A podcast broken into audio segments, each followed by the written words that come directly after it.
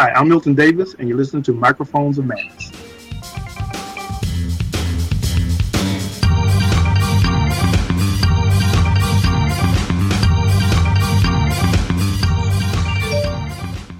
There it goes. Hello, everybody. Saturday night, Microphones Madness. It is October 22nd.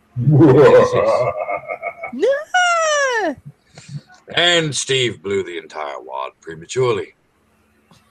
Well, I mean, if you're gonna pretend you're Boris Karloff, the wad has been blown before you even open your mouth. You're a mean one. Yeah. Mr. Grinch.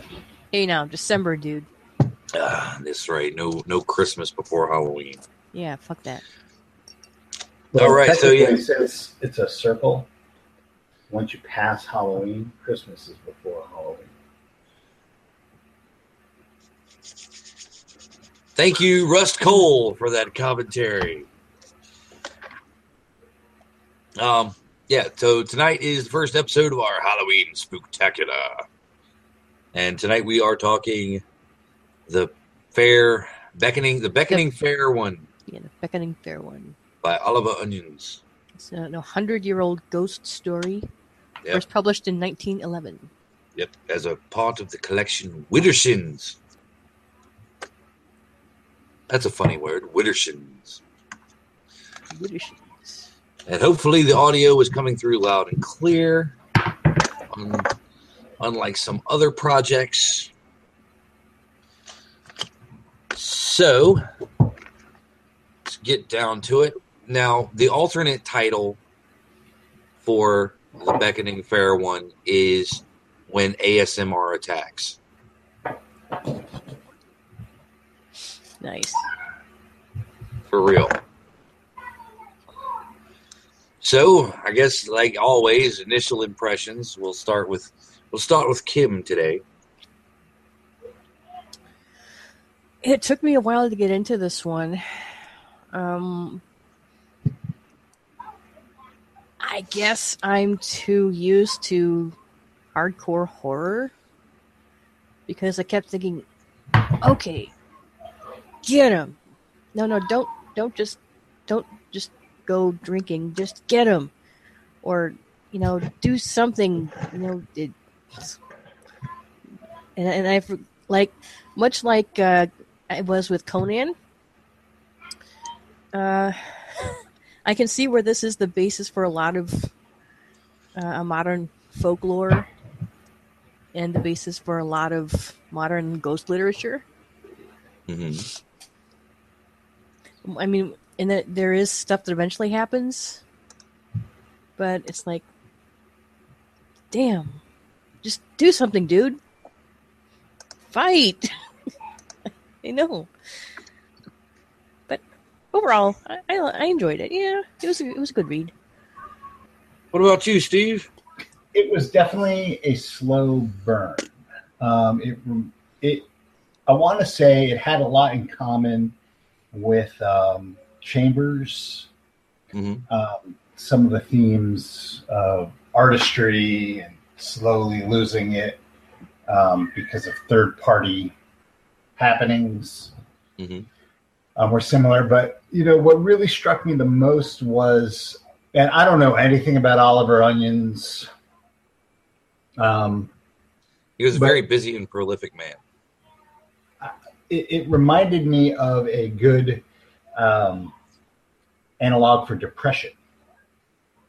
Mhm. um, just the what the character was going through and just the vagueness of the haunting itself Yes. um, reminded me very much of what somebody goes through when they're suffering through a bout of depression and how they um, interact with their beloved ones and people in their lives. Yeah, Yeah. I can see that. I can see that. definitely see that. Now, while I was reading through this, I was re- reminded, as I often am, of a sketch within Eddie Izzard's Dressed to Kill, uh, where he speaks of the difference between American movies and British movies and British films are a room with a view, and American movies are a room with a view of hell. And you know, and it was very much for a good solid half of the story. Now, I think the the copy that we used ended up being like 60 pages, 61 pages in PDF. Mm-hmm. And it was quite literally halfway through the story before the first inklings of something spooky occurred. Mm, I don't know about that. I'd say you got spooky stuff happening in the second or third tra- chapter. Right. I didn't see it so much in the second or third, but definitely, definitely in the fourth. Wait, Um, was that the chapter with the water dripping? Yeah, that's when the when we started. Because the that's when you started really getting it, and it's Right. in a, a twelve chapter novelette. Mhm. Yeah. It is. Um, yeah, I mean, we we start off uh, with this very vivid description of this old house. Um, this this writer, Paul, is his first name. Um, mainly because I just forgot his last name.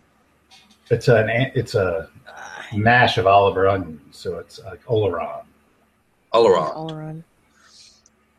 Paul Oleron.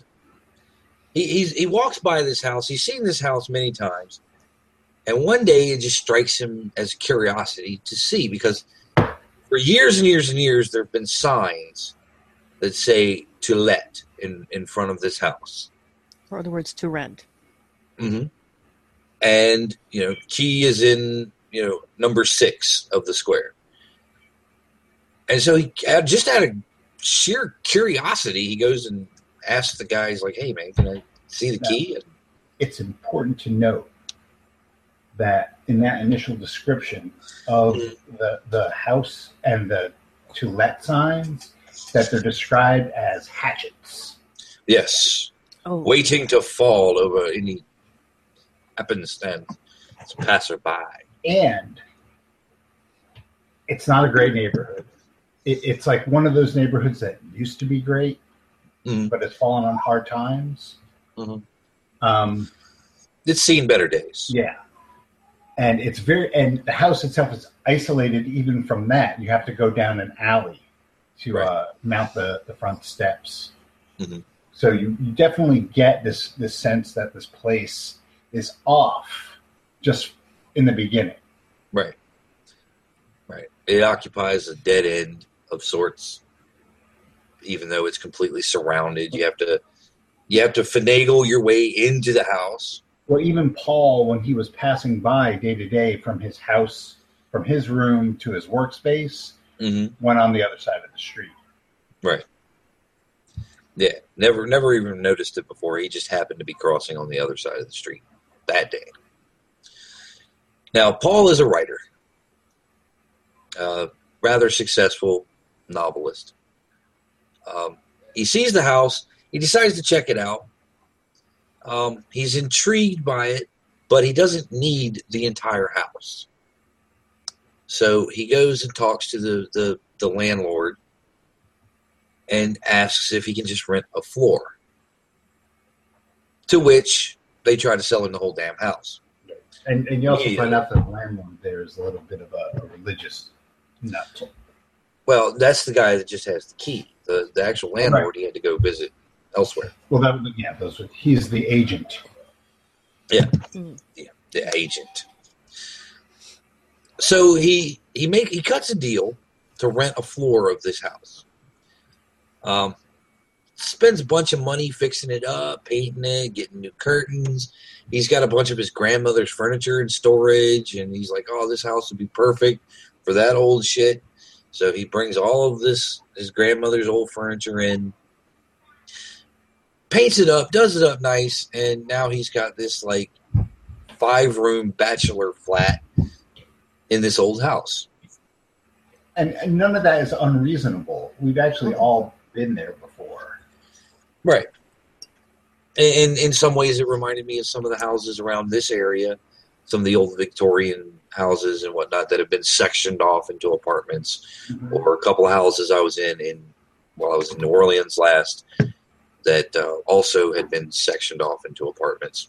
Well, it, it, it definitely reminds me of like just when you're when you're got that shitty job and you and you don't you don't quite have enough money coming in where and you see that oh well we can because I've totally been here we can get this place for X amount cheaper Mhm. every month. I should do that because I totally save money doing that, and you, it's very identifiable. This guy, Right, and and he's also driven by this this uh, you know oh the loft rooms I've been in over my over the past few years are stifling my creativity. This bigger space, I I will finish my masterpiece, and he he's working on his masterpiece novel. right? Yes. Um, he's 15 chapters in, Romilly Bishop. Yep. And you know, const- he's constantly talking about, oh, I need, you know, need to get back to work on this novel. He's he's always working on the novel, Yeah. and so you know, he moves in, and he distracts himself from the novel completely by fixing up this old house and, and getting things. And you know, there's he starts seeing little odds and ends of neat little features of the house. Like it had a powder closet at one point, uh, where he finds a couple of old wig stands that he sure wasn't there when he checked it out originally. Um, you know, all the seats have, you know, all the windows have window seats with little stool chairs that you can flip open, and there's storage space. He goes through and he cleans all that up, and he finds a unusual bag. Just, just little interesting little slice of life things about him working on this house. It was kind of like this old house, early 20th century style. And he, he he has this his friend and confidant, Elise.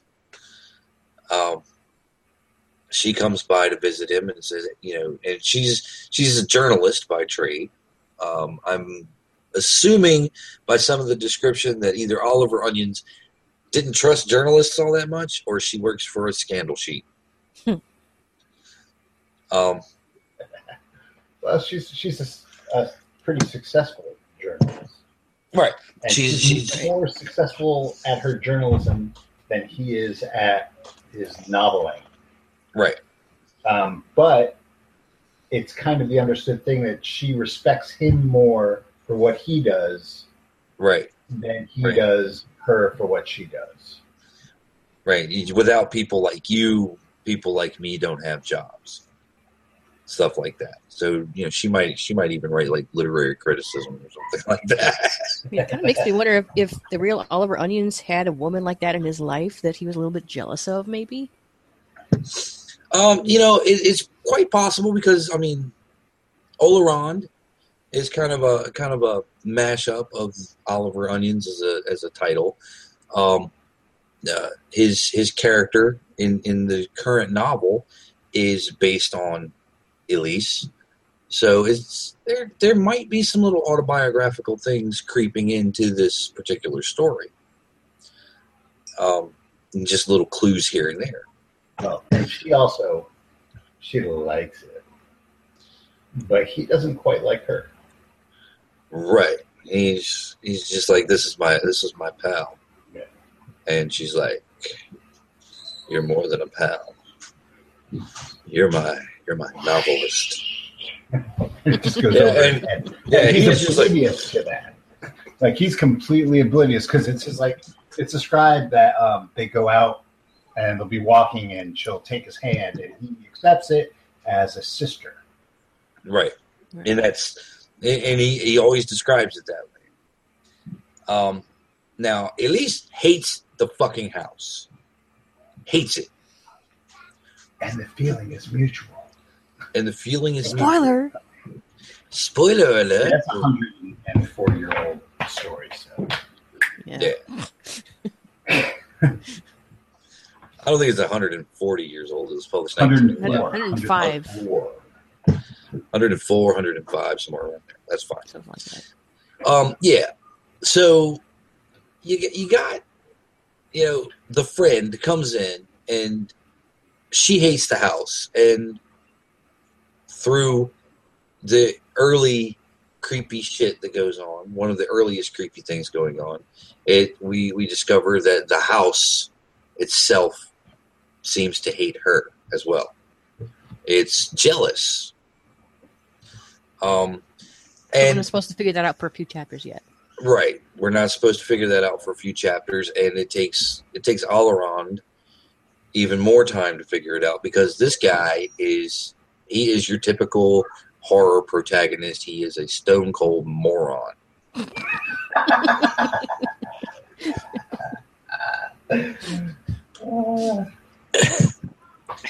It's true. He he's he's, He's fucking definitely dense. He's definitely dead. I mean, Uh, you know, this this this woman has been pining over him for years and years and years. Um, you know, he's he's writing this novel, and he, he lets himself get distracted by it, but he's always working on the novel, even though he just refuses to admit anything to himself. You know, he, he refuses to admit anything is weird of going on at this house. Well, and the, the first indication is that he decides that he's going to rewrite the entire thing that he's halfway done. Mm-hmm. He's, he's halfway done or This is- almost done. This is his magnum opus. He's been toiling over it for ages. He it's under contract, so he's Yep. got to get it out, and he's Right. flat fucking broke. Yep. Even though he continually has money throughout the story, even though in the early chapters he's down to his last Fifty what, pounds. 50 pounds. Yeah. Yet he's he shit must have been cheap during the during the story because he spends lavishly um, throughout the story Oh, on this yes. 50 pounds Well, he has flowers delivered to him every day. and his He has food. Food delivered to him every day, and he has Well. and he, his he has a maid. I mean, but the 50 pounds was after he got through all of his decorating. So Right. he might have had more at the beginning. Right. So he's he's paying The house soaked it all up. Right. The house took all of his money, most of his money. He's down to 50 pounds, yet he's able to still pay rent, buy food, buy flowers, buy booze, take buses. you know, he does all of this stuff. He's never really wanting for money, even though we're told several times he has no money. But I think those were like days when like an ice cream was what five cents or something. Hmm. So yeah, things were quite a bit cheaper back then. But I don't know how. I don't know if they were that cheap.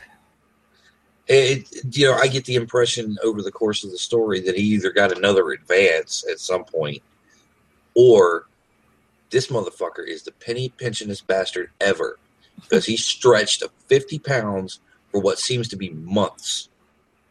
Yeah, Right. Um. So yeah, I mean, this, this, is this when story. you're on Wesley in here going, "Whoa, fifty pounds is a lot in those days." Uh, rate of Yeah. conversion. Yeah. Whatever. um, sawhorse. now, unlike a lot of ghost stories, this I, I, I'm going to throw this out here and see what you guys think. This seems more like it's a sentient house type of ghost story rather than an actual ghost, Yes, and- disembodied human presence. Yes and no. yeah. um, I- I, I think you might have a. Well, there's a third possibility. There is no ghost, and he's just a fucking crazy bastard. Well, that too. Um, put that aside. The ghost definitely controls what goes on in that house, every detail. Um, because it, it first manifests, we were talking about this earlier, um, by the pattern and tones of the dripping faucet. Yes. And it plays a song that's later revealed to be called The Beckoning Fair One. Right. A harp piece. Right. And then he comes to realize that every sound that the house makes is part of this. Mhm. So there's definitely nothing random happening in the house. But if we jump ahead, there's a point where um, his brush or his comb is being used. Yes. Um, there's a, there's a sound of a woman brushing her hair, but how he knows it's a woman, I don't know. But he definitely states it as the sound of a woman brushing her hair. Right. Hence when ASMR attacks. well, it was also um, framed in his grandmother's um, portrait. There's there's a lot of uh, interesting little sequences going on in this story. I mean, the first half is, is is like I said, the slice of life. I mean, you get to know you get to know Paul, you get to know Elise. Right. It's a little bit of a build up. Yeah, a lot of Very build up, slow. very very slow burn, very British, very room with a view. Um, Very appropriate. Yes. And um, then we get to the almost hypnotic passage of him listening to the faucet. He had just gotten in an argument with Elise when he had admitted to her that he wanted to restart the novel Right. because he and, wasn't sure. And left alone with his thoughts after this argument, he starts to turn on her Mhm. in his mind. And this is like the first part where I was thinking, wow, I mean, in retrospect, where maybe this is just an allegory for depression Right, because right. There's there's this this idea that you know why is she attacking me? right, and you know and, and also he's he has the the the the willingness to just abandon the project whole you know whole cloth right Mhm. there you know on a whim effectively it. Effectively and yeah i know that feeling extremely well I've got writer's block. Fuck it. I'm just Yep. going to Yeah. go in a whole Or- different direction. or you know what for whatever it is just thinking about the project itself he's like no it's wrong fuck it i can't do this i have to do it different Fuck her for telling me that I'm that I'm wrong. Yeah. right right And then there's They- also the fact that later on, when it's clear that the house is turning on Elise, he sees fit to keep her out for her sake. Mhm. And you find that a lot of times with depression and even suicide too, that people think that others are better off without them. That it is for your Yeah. sake that I am pushing you away. hmm Um, yeah, he does. He does, in a sense, push her away to protect her, but the, he also flip flops back and forth between pushing her away to protect her and pushing her away to be with the this the ideal Bishop.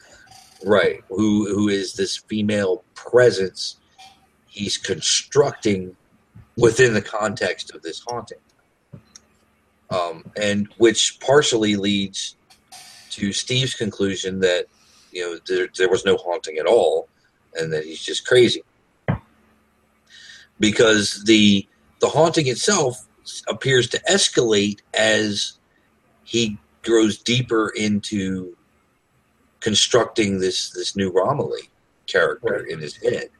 And the only people that are affected directly, well, it's just him and possibly Elise, Mm-hmm. possibly because everything that happened to her, there is an alternate explanation of just bad luck. Right, right. There are there are coincidental happenings. The first happening being that she cuts her hand on a rusty nail, going to retrieve the old original Romilly manuscript from one of the window seats. Right. And Even and though- he swears up and down that he removed all the nails from that from the Right. window box. Well, you He's know, opened it a hundred times himself but never gotten cut. well, I swear up and down a lot of things that I didn't realize I did or didn't do. Mhm.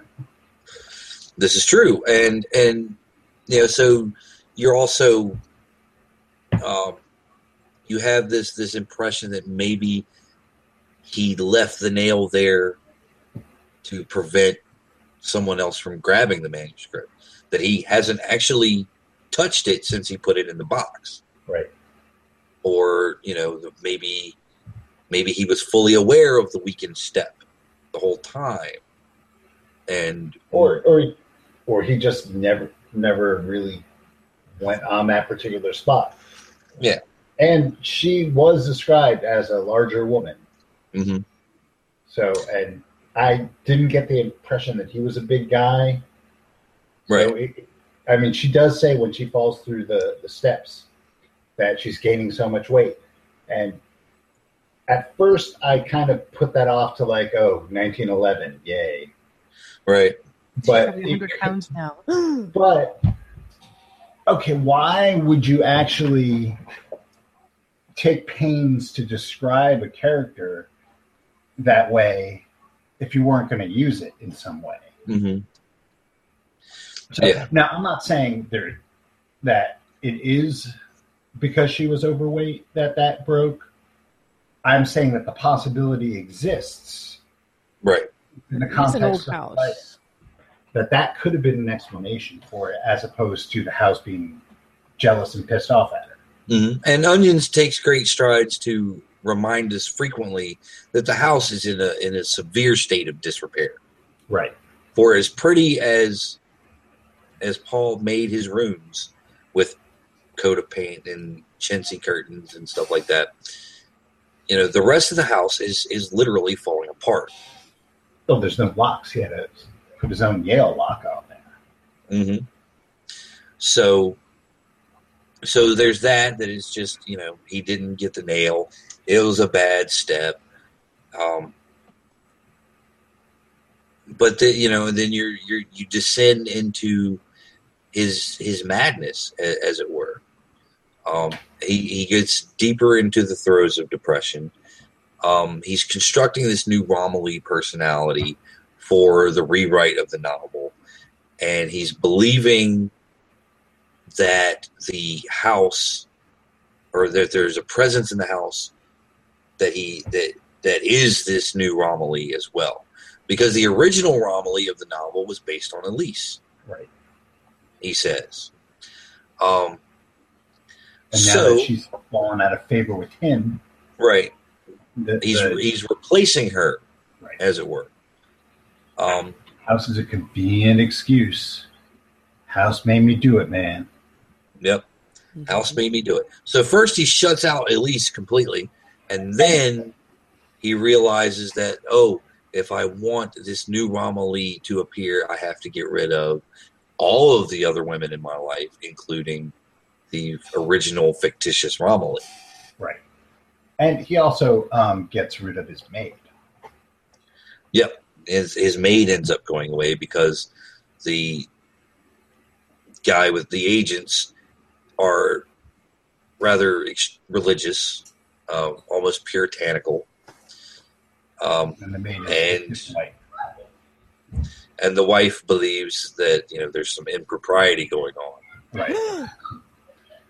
Goodness. Because, you know, Elise isn't married to the man. Right, and yet she's there a lot. Barrett. That was his name, Barrett. Barrett, Barrett. Barrett, and Miss Barrett. Yes. Barrett the nut job. And there was even a point where she was like saying it's like four pence a week. And and her husband was like, It doesn't matter in the eyes of God. Right, right. We we know who's dominating that relationship, and it's it's an interesting juxtaposition that Barrett is the the dominating force of his rela- relationship, and Elise is actually the dominating force in their relationship.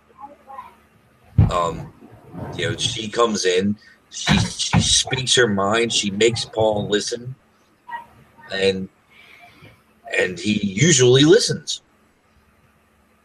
But something about being in the new house uh, changes that. He and he uses that as part of a justification. He's like, I have to stand on my own. You know, this is this is my road to walk. Damn it.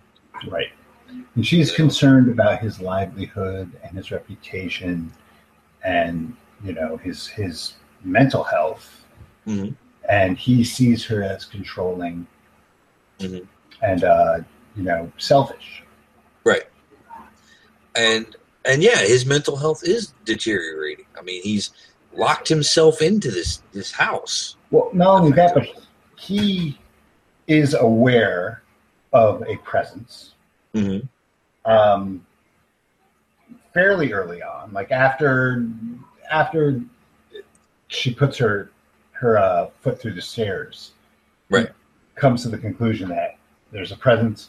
I have to keep her away, and when he is away from the house, he makes these elaborate plans. Well, I'll go stay with such and such, and I'll have all my stuff pulled out, and he he like makes all these plans to get away until he go until he sits a while and gets back there, and he's like, oh well, no, I, it's too much of a bother. I'll just keep her away for her own safety, and I'll deal with this. Right. Because I'm a man and I can deal with this. This is my house, damn it. Yes. That's right. Like like the old uh, song "Haunted House." I forgot who sung it, but anyway. So yeah, I mean, and we're led. He goes further and further and further, and he's waiting for this this ghost to to manifest itself. And he Um, tries all these different things. Like, um, let's see, what does he do?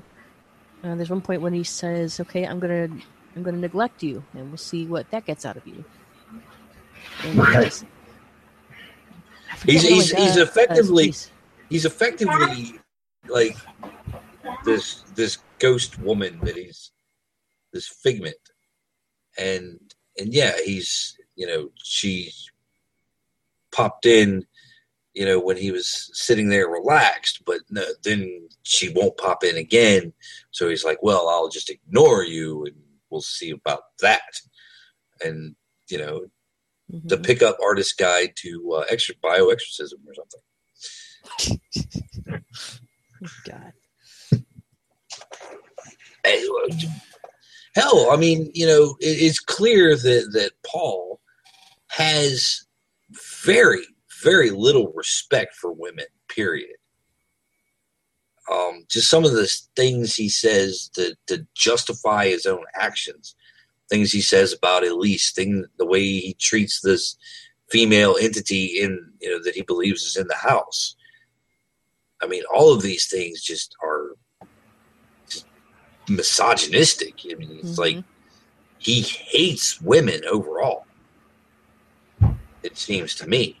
Well, especially if his ideal woman that he's constructing Mm-hmm. is she's capricious, she's jealous, Mm-hmm. she's a she's basically a tease. Right.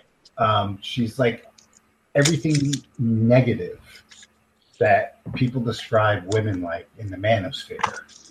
Right. And and it's always and and Paul always justifies it as that's just how women are. Right. You know, that's that's how women are in the modern world. They're coy and coquettish and rude. So, you know, When the actual woman who, who wants to be in his life is none of those things. Nope.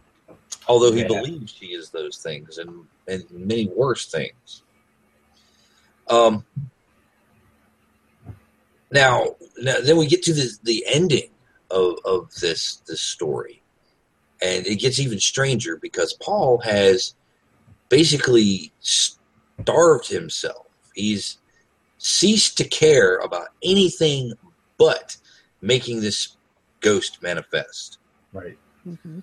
uh, to the point where he is, he has not eaten. Uh, he is so weak he cannot get out of the bed.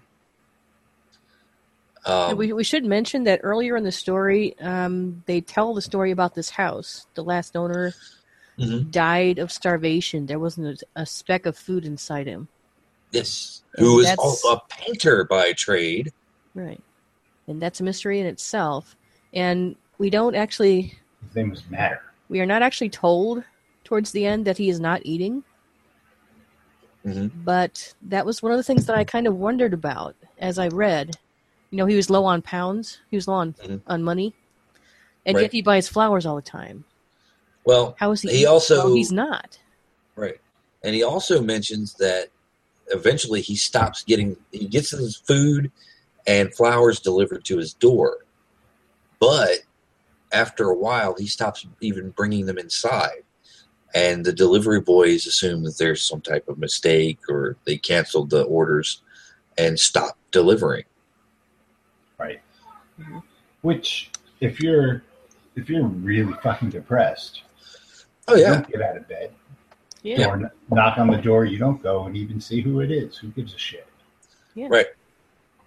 You know, his, his, what little mail he's getting, because a man who doesn't write letters receives no letters. Um, you know, what little mail he gets piles up. You know, the telegrams he gets just lay on the floor. And his publisher is saying, "Where's the book? Where's the book?" Where's the And book? eventually Where's they the book? stop asking, "Where's the book?" Right? Right. Because he well, he's not responding to them. Right. Right. He's not responding. Uh, he's he's pretty much just completely isolated himself um, from the outside world and shut himself down. And and yeah, that's very much a, a, a symptom of depression. And you're just, just trying to isolate yourself. You build your pillow fort, as it were, and that's where you stay. Um, when when the opportunity affords itself. And and yeah, I mean, you do. You just, uh, I don't care. I don't care. There's so many things that I must do, but fuck it. I don't Yeah, care. what's the point? If this were a Why modern make the bed if you're story, going to lay there? you would have just been looking at internet porn. Probably, Because that, I mean, Until that's internet- basically what he was doing in his head. yeah. Until his internet got shut off. Yeah. Um, and Elise comes by one last time. Uh, you know, she's banging on the door, banging on the door. She's genuinely concerned about him Mhm. because she even said the penultimate time she stopped by that I won't bother you anymore. I won't go near you anymore unless I know you need me, right. and I'll know. And the last final time she's banging on the door paul paul are you in there you know i know you can hear me you know and it's just this this one final effort at intervention because you know she knows she knows that, that he's wasting him away in there and and even Then- now, he's thinking, "No, you know, you need to stay away. No, for your own good, stay away. No." right and he, Even now, e- e- even though he's too weak to get out of bed, even. yeah yeah Or is and- or is he Well, because yeah there's there is the one scene where he does almost get out of bed when he thinks he hears his name being called from the kitchen right. That gets really, really dreamish. yes It's it's a sequence where, at, up until that point, with the occasional aside um, from the Mhm. narrator, it's very clear what is going on Mhm. with the action and the thoughts of the characters. right But at this point, where he's he's lying in bed, and he hears his name being called from inside the house, from in the kitchen, and he goes goes up to see what it is, but it gets very jumbled. right right it's So you- it's as if it's as if the paul's grip on reality has completely slipped Right. that he can no longer distinguish the the, the dream and the fiction from the reality itself. Right. Because he tries to get out of the bed. It seems like he does get out of the bed, but then his his legs are weak, so he gets back in the bed. Right. But you know, there's there's a a moment of time that passes between him getting out of the bed and him getting back in the bed that we're really not quite clear. It seems that it's it's an instant, but for Paul at that particular time, time is not moving as it should for him. He, Right. you know, is- because he's remembering and hallucinating. So he's going backwards, he's going forwards, he's going sideways. It's very ambiguous. Right. So anything that that he does, we cannot be sure that he's either actually doing or can trust the description of what he's doing.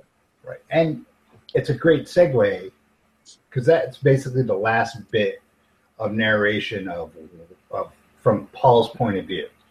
Right. 'Cause then we Right. switch to the next day hmm where we have um, a posse basically Yep. banging on his door hmm because someone's not there. Someone didn't make it home that night. Mm-hmm. So you have now we don't quite know what's going on with this because there's a reveal.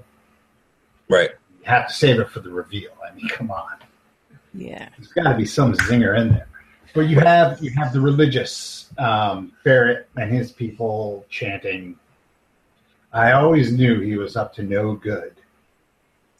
Mm-hmm. That kind of thing. Impropriety. Right.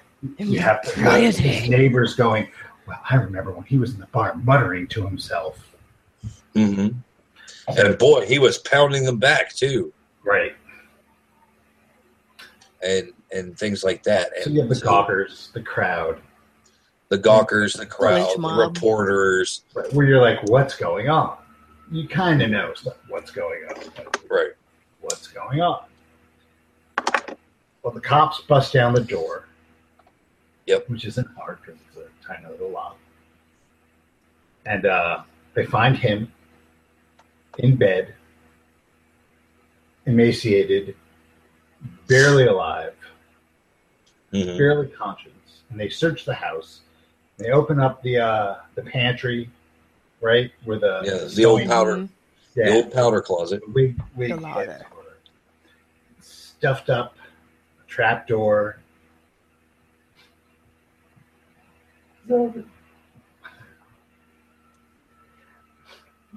She's Is gone, man. Elsie's shoved up the uh, into the crawl space. Yep. They open it up and she flops out. It's described as a large pudding.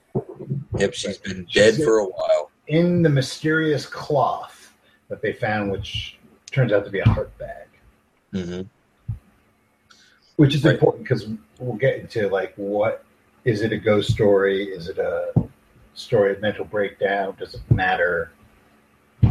Right.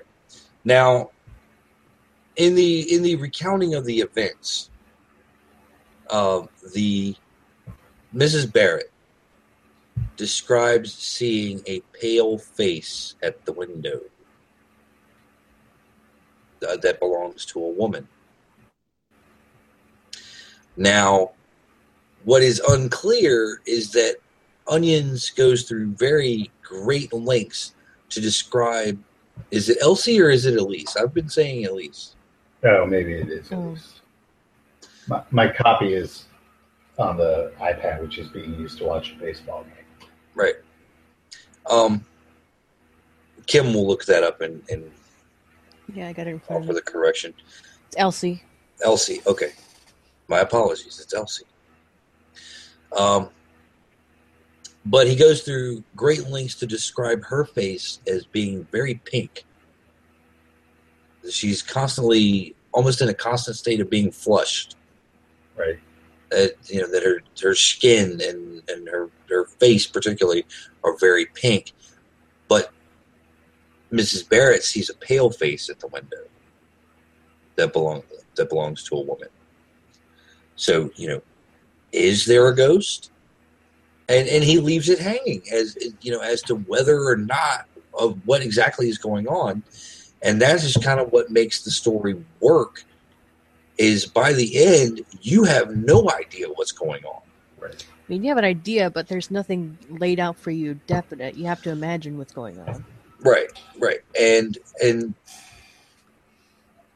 and that and it becomes kind of more of a myster- mystery. Um, you know, and it is a very vague kind of ending. I mean, you know, Elsie's dead.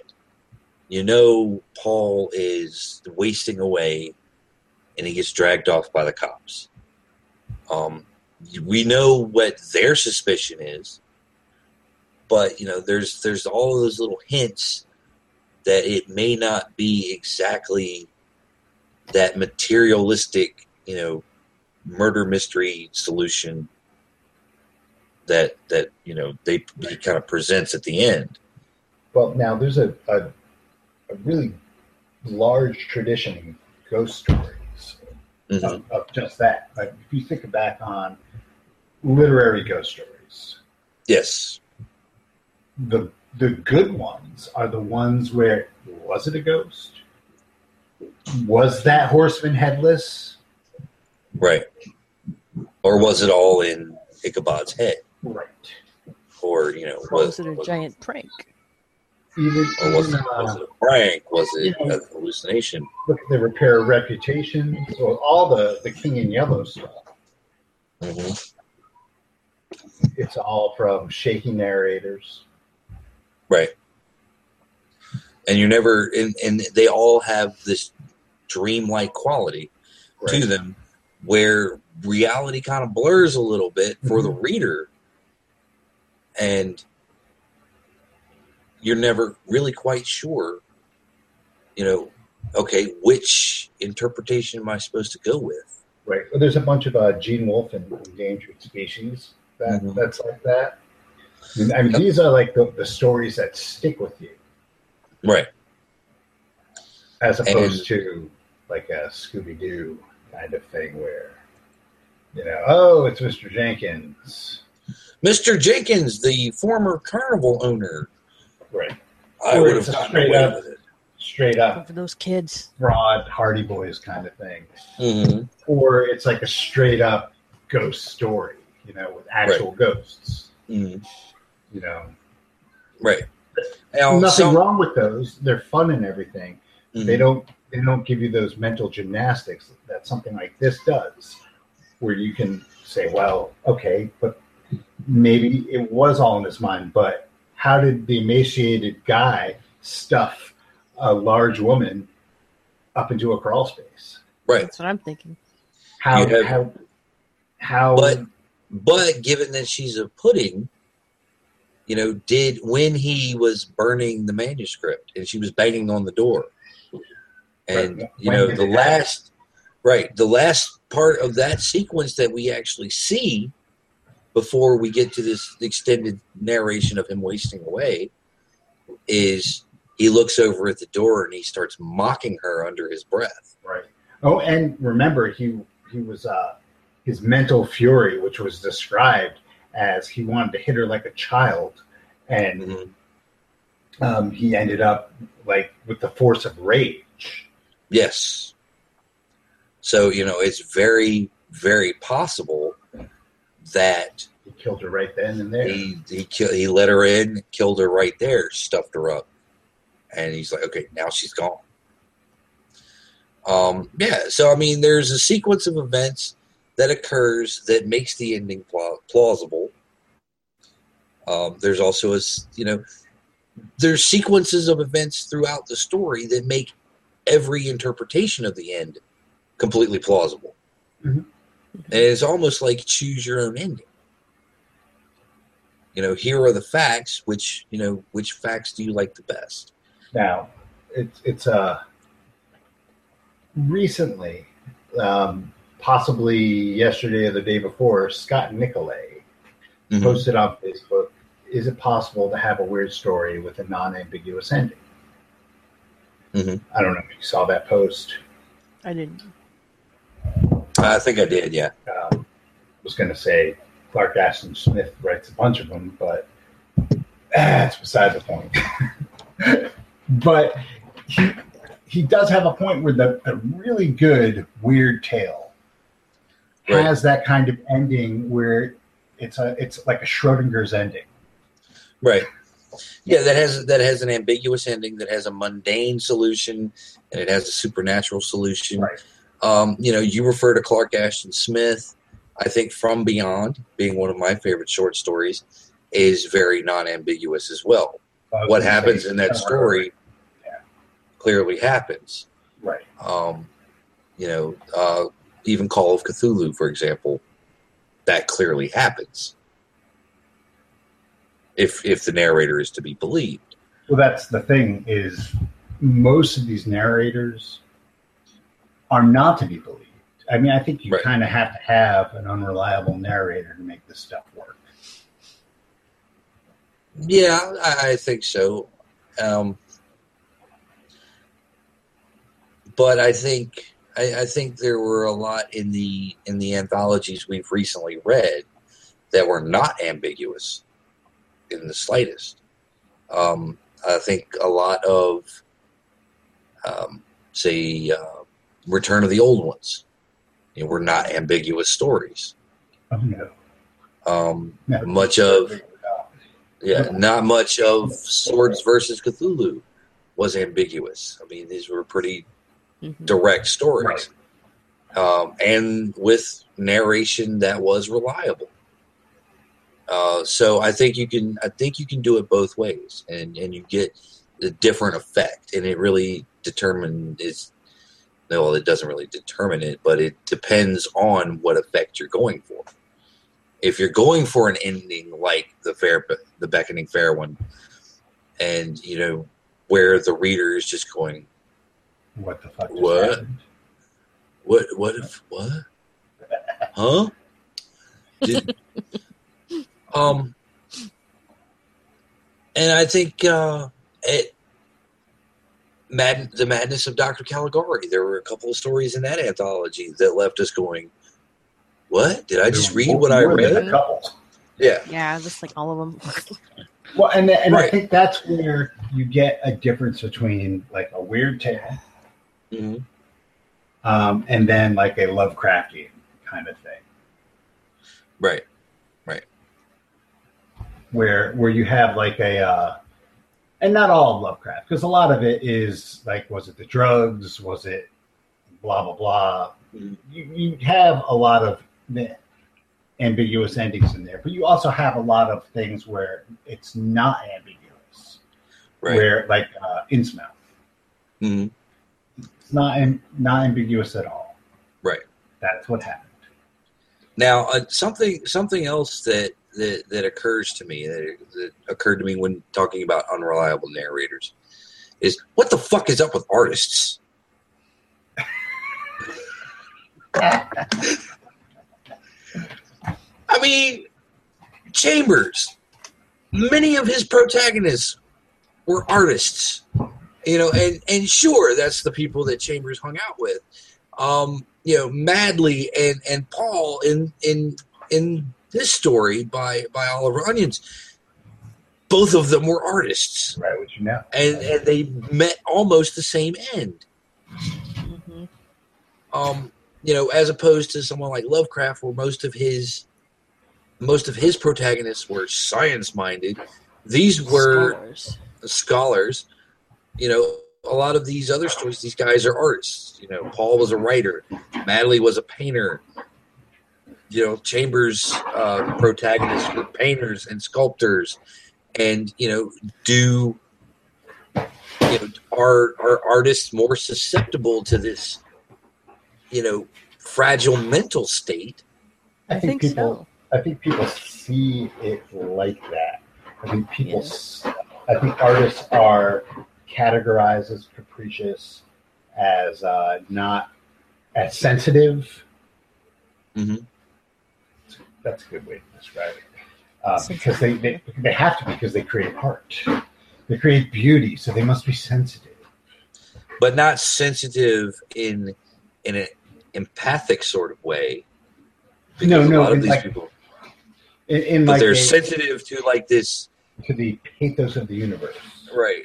This this kind of the the the genius of a place, Right. um, and and and very much Oliver Onions puts Paul into this position of being extremely sensitive to the genius of this house.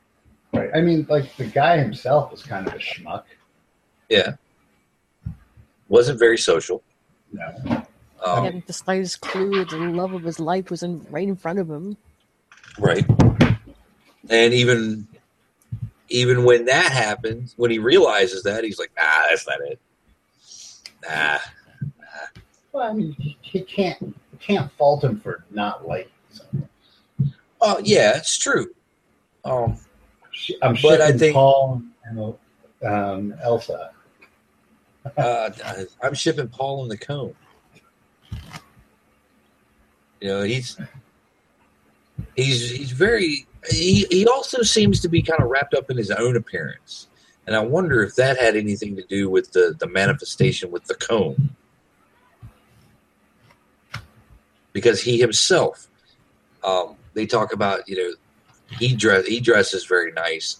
He went out and He dresses and- very austere. Right. But he goes out and he like lavishly decorates this place. Yes. And you know, you get this this feeling that he's very much a dandy of sorts. Whereas she was I mean, all chintz curtains. I mean, come on. She was all scars. And, Veils and skirts and you know, she's yeah, you kind of get the the impression that that that she's a sloppy dresser right. and and not necessarily, you know, she's buying her stuff off the rack where, you know, he probably goes out tailored. You know, and and they make the point of him going to the bar without his hat. Yeah, Well, people that are staring at him because he doesn't have a hat. I mean, what, what That, the fuck? that was a time when you didn't leave the house without a hat. Yeah, that hats. Hat- the when you're a grown man, you wear a fucking hat when you That go out. was, in public. that was definitely a thing. Well, but then also consider the fact that I think they still threw their chamber pot out the window at the time, didn't they? Well, no, Paul had running water inside. He had Oh. indoor plumbing. Oh, puff, Um, puff. you know, hid- him taking a dump was probably not important to the story, so we don't know if he had an indoor toilet or not. But he definitely had hot and cold running water within the house. but I'm just Yeah, wondering or if maybe that's part of the the reason why pipe. you had to have a hat when you go out the door. Right. Oh, that was etiquette, know. and that's etiquette. That was just the way it was. Go look at old old photographs from basically Howie. pre up until like World War II. Howie Even was like that. I think hats went out of style in like the '60s. Right. Yeah, you start you started seeing fewer hats in the '60s. The the you know up until like the '50s, men. They That was watch old, old movies. Mhm. Hat, everyone has a hat. Yep, you go out, you have a hat, you come in, you hang it on the rack. They still do that. Um, they still do that in the military. When I worked on uh, in Aberdeen, Mhm. Um, you you, you whether out, whether you you're wearing a on- put on your beret hat, or and when you came in, you took it off. Yep. Come in the door, you take it off, you place it under your arm. When you leave, hat goes on your head, walk out. Yeah, that's like putting on underwear or something. Yeah, You that's, that's the way a it bad image that just popped into my head. It's the way it is for me. I mean, I wear a hat, and yeah, I, I come inside, I take it off. When I go outside, I put it back on. Especially in the fall and the winter time because it's a wool hat, Makes sense. and it's too hot for the summer. So, I mean, final final thoughts. What did you guys think of the story overall? Um, I liked it. I, I it was very slow starting getting into, um, but once it's kicked in to what it was supposed to be, Mm-hmm. it was enjoyable. Um, Yeah, I, I like the fact that it, it, it was ambiguous, that you were allowed to draw your own conclusions um, instead of having everything handed to you on a plate. And uh, I, I I enjoy um, the fact that he wore a hat. except for when he went drinking. Oh, Well, he was just out of sorts then. yeah. Yeah. Of course, that must be it. All right, Kim. Uh, overall, I enjoyed it. You kind of have to You- You can't have the eight second attention span that everybody has these days when you're reading this. If you get yourself in the proper mindset, yeah, yeah, it's good. Yeah, I, I agree. It was it was kind of a slow starter. Uh, I really didn't get interested in the story until the character of Elsie was introduced, and and there was someone to talk for him to talk to. Um, but you know, there were several good sequences, but I didn't I didn't find this to be a very creepy story. But uh, yeah, I think I think the ending being as ambiguous as it was was very effective story. So yeah, I, I give it a, I give it a thumbs up if you're looking for something to read.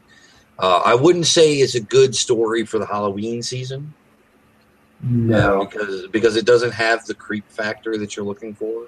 Yeah, it's definitely more of a slow, slow burn.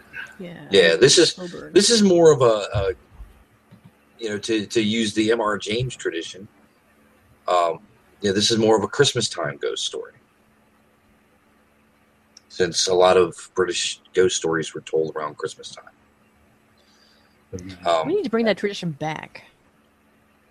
well, we will be bringing it back next week when we uh, read through M.R. James's The Rose Garden. Mr. James. Good segue. I always read it as Mr. James. Mr. James. Mr. James. Yeah. So yeah, we'll be doing that one next week. Uh, M.R. James.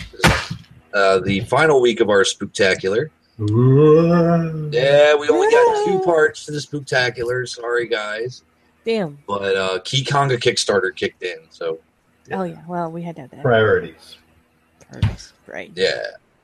So join us then next week, nine thirty Eastern time on Saturday night, Mr. and we'll be talking about that story. We'll be giving a good, probably a good riffing as well. Monday night, Monday Night Heroes, Masks of Nyarlathotep, Pulp Cthulhu edition. Yeah. Friday Fun Guy still on hiatus. Yes. Uh, we'll start seeing those guys again in November. So until then, say good night, Gracie. Good night, Dave. Good night, Gracie. Romilly.